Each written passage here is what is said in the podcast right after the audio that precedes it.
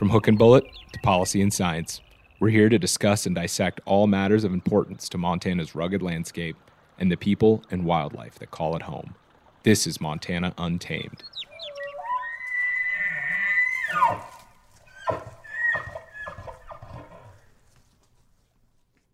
On the 1st of September, the U.S. Interior Department announced that the last energy lease in the Badger 2 Medicine area had been relinquished. This piece of ground, surrounded by the Blackfeet Indian Reservation, Glacier National Park, and the Bob Marshall Wilderness Complex, is considered sacred to the Blackfeet tribe. It was also considered so valuable by the Louisiana based Solenex LLC energy company that they held on to the lease through seven presidential administrations, two federal court fights, and 40 years of negotiations. And just a note here for listeners about a year ago, we recorded an episode um, that really uh, goes into the history and uh, the decades long legal back and forth of the Badger 2 Med. Um, it was on its way to a second round before Washington, D.C. Court of Appeals uh, in November of 2022. Uh, but today I have uh, Rob Chaney, managing editor of the Missoulian newspaper, with me um, to give us an update on uh, what's happened. So, Rob, what's changed since a year ago when we last talked about the Badger 2 Med? Well, hey, Tom. Uh, the biggest thing is a settlement finally got reached between the Solenex LLC, the Louisiana based company that's held this lease for all these decades, uh, and the federal government to relinquish uh, the rights to drill on the Badger 2 Med. And I don't know the value uh, or how much money got spent on that. Um, I have heard it was in the millions of dollars uh, but the actual uh, public value of that lease in terms of what they originally paid for it back in 1982 and then uh, some payments that they made just to keep the thing current was about i think $32000 hmm.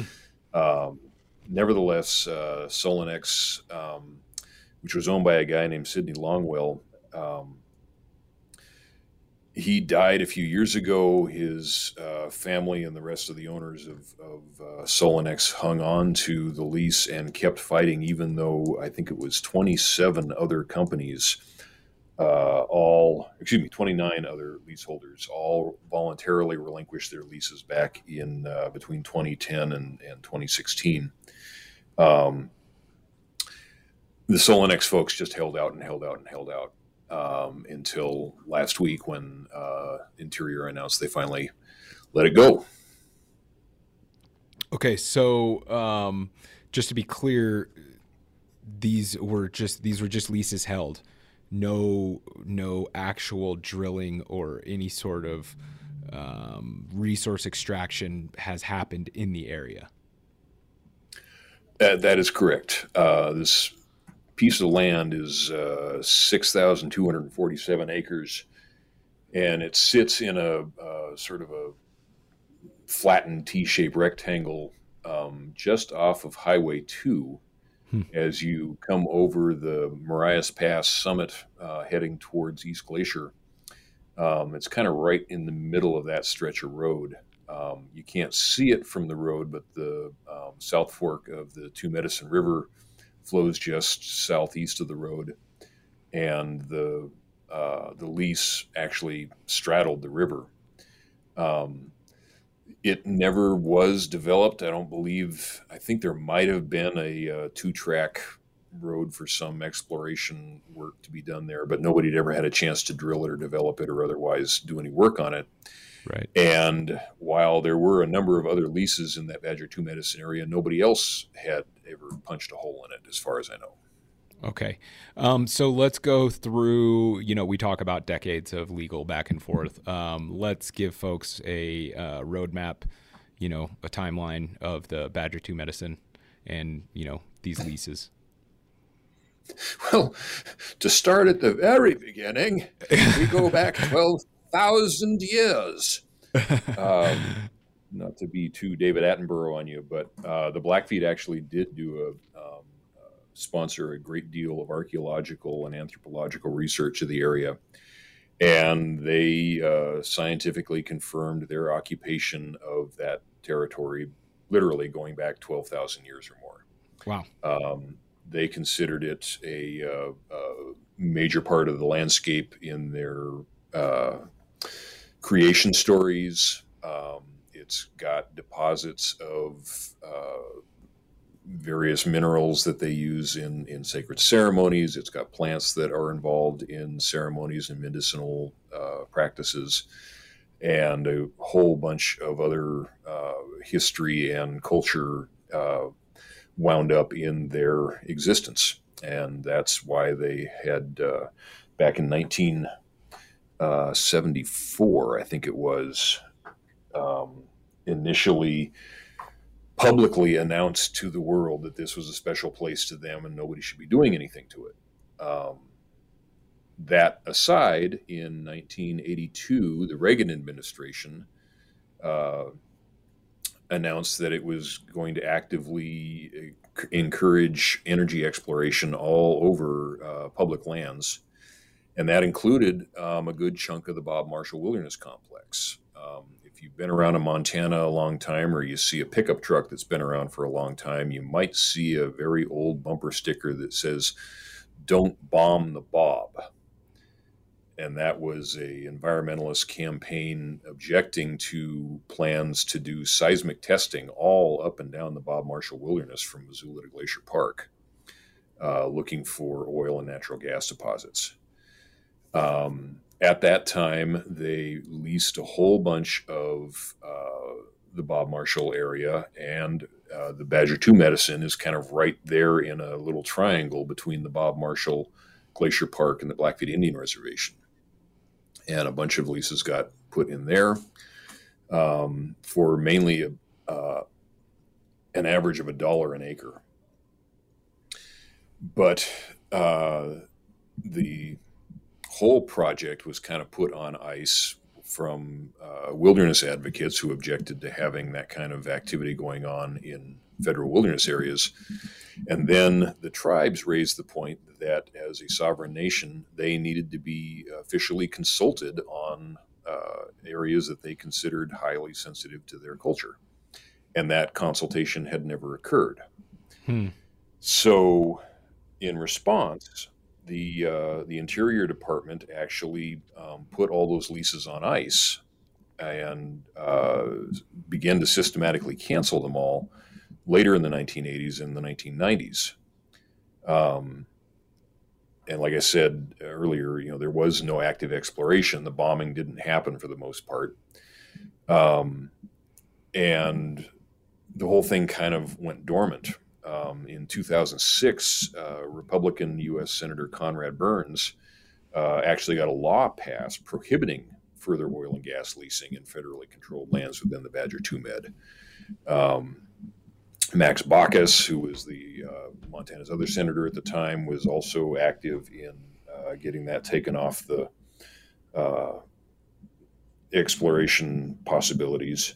And then, uh, in like I said, in 2010, most of the leaseholders um, voluntarily gave up their leases or accepted buyouts.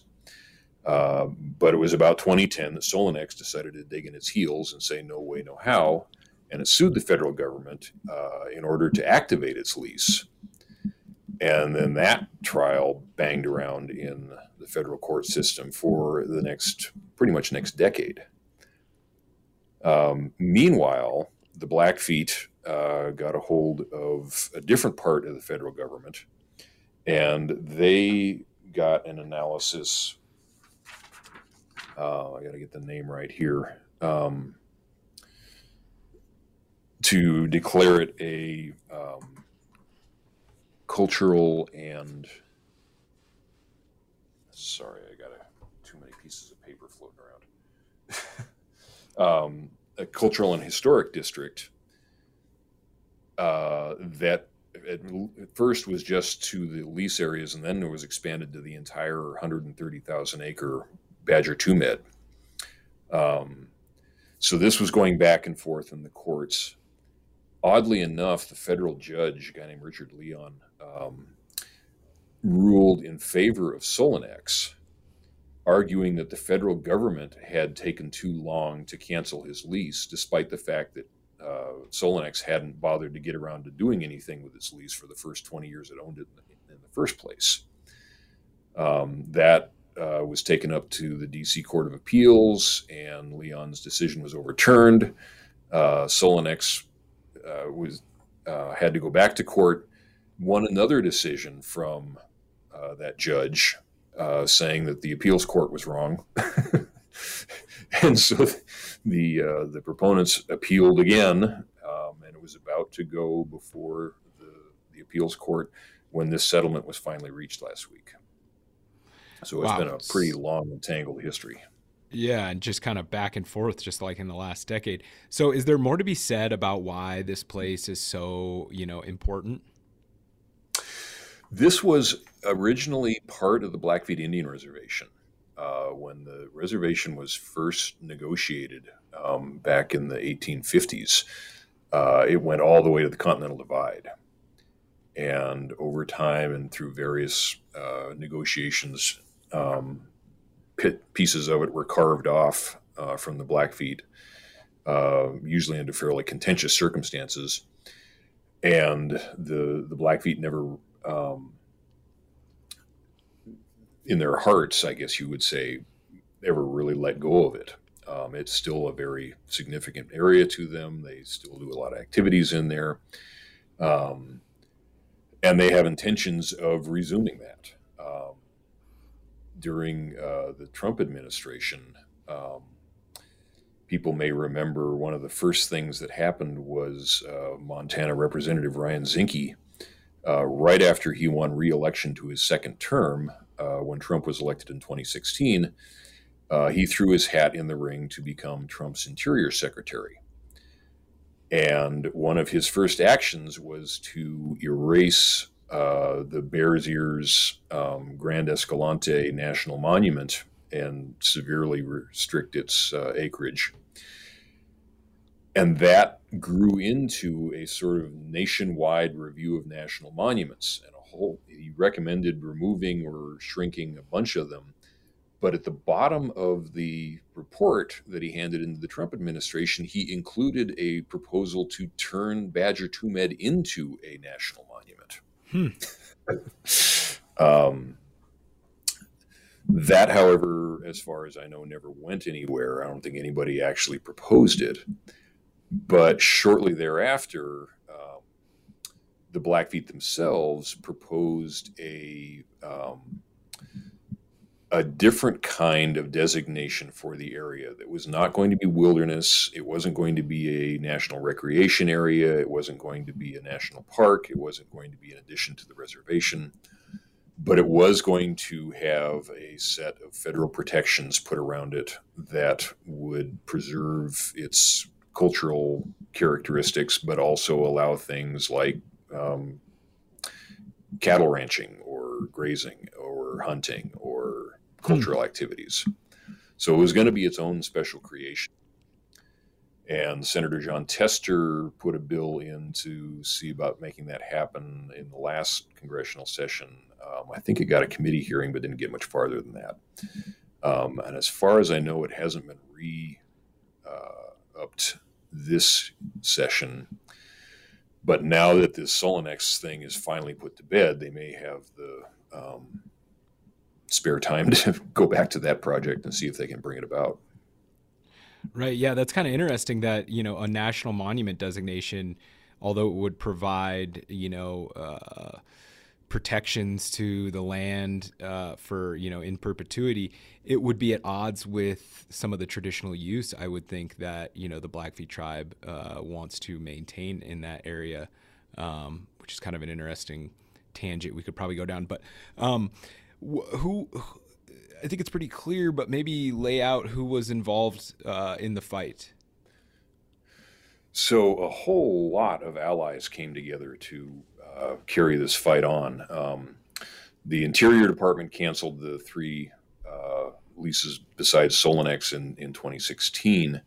Um, at the request of the Blackfeet and the Blackfeet Headwaters Alliance, the Glacier Two Medicine Alliance, the National Parks Conservation Association, the Pikuni Traditionalist Association, the Wilderness Society, and Wild Montana uh, were all involved. The final uh, card to play in this thing came from the Wyss Foundation and Hans-Georg Wyss, who is a um, international philanthropic donor to a lot of conservation causes. Um, and they, I understand, put up uh, the money that I haven't got the figure yet for that uh, paid this off finally. Um, but this brought an awful lot of people together, and they hung together for literally decades, um, trying to keep this land under protection. Um, it's going to be interesting to see where they move on to now that uh, this, this campfire is finally put out. Right. This seems like a major, major win, not only for you know conservationists, environmentalists, but you know, uh, you know, indigenous folks in the indigenous cultural preservation world. Um, what what happens now? So now the uh, focus I'm watching on is whether that uh, special designation area comes back. Um, Ryan Zinke is back in Congress, and uh, I would not be surprised if I uh, saw something from his office saying he's going to bring that back. He's had a pretty tight relationship with the Blackfeet. Um, or or uh, somebody else may bring it forward in some omnibus wilderness bill. It's a um, it's a curious place ecologically. It's got grizzly bears and wolverines and uh, native cutthroat trout on the east side of the divide, west slope cutthroat on the east side of the slope. Go figure. Um, and uh, uh, you know a kind of a crucial area where the the prairies suddenly turn into the Rocky Mountains, and those kind of ecotones are really sensitive places for elk and deer and and all kinds of other wildlife. Um, that you know making sure that that area has some kind of special conservation protection is going to benefit an awful lot of uh, critters and not just people. So I mean, I guess as you said, the uh, the campfire's officially out on this, uh, but there could be some other stuff pop up. There's always going to be uh, some interest in drilling for oil around uh, the Blackfeet Indian Reservation. Um, John Murray, Murray, the historical preservation officer, told me a long time ago that uh, every so often somebody will punch a well into the Blackfeet Reservation, and they will get something that looks like it came right out of a Pennzoil motor oil can. Mm. It's so, uh, as as the oil guys call it, it's so sweet. Um, but the geology there is hugely complicated. Finding the right spot to punch that hole is a is a terrible gambler's roll of the dice. Hmm. Um, which is why it hasn't seen uh, the same kind of development that the Bakken has to the east side of the state. Hmm. But you may remember, you know, in, in 2015, 2016, 2017, oil drillers were running all up and down the front, uh, poking holes and looking for um, opportunity there until they finally got that uh, uh, Rocky Mountain Front Wilderness uh, Act her- passed through. Yeah, the uh, Heritage Act. Baucus. It took, yeah. Um, and, you know, this is an extension of that so it'll be something of a race to see whether you know the the old fashioned oil drillers can keep up with the new fashioned uh, renewable energy sources um, you know, because the wind blows like a uh, constant windmill spinner up there um, which which is going to be the better uh, energy play um, in the long term, I think you know the the potential for that becoming a much more of a renewable energy with a more uh, lighter ecological footprint uh, is pretty high. All right, Rob. Well, uh, hey, thanks for coming on. My pleasure, Tom. Always uh, good to keep things up to date. Thanks. Montana Untamed is a podcast from the newsrooms of Lee Enterprises Montana newspapers. Visit any of our websites or subscribe wherever podcasts are found. For the ones who work hard to ensure their crew can always go the extra mile, and the ones who get in early so everyone can go home on time. There's Grainger, offering professional grade supplies backed by product experts so you can quickly and easily find what you need. Plus, you can count on access to a committed team ready to go the extra mile for you. Call, clickgranger.com, or just stop by. Grainger, for the ones who get it done.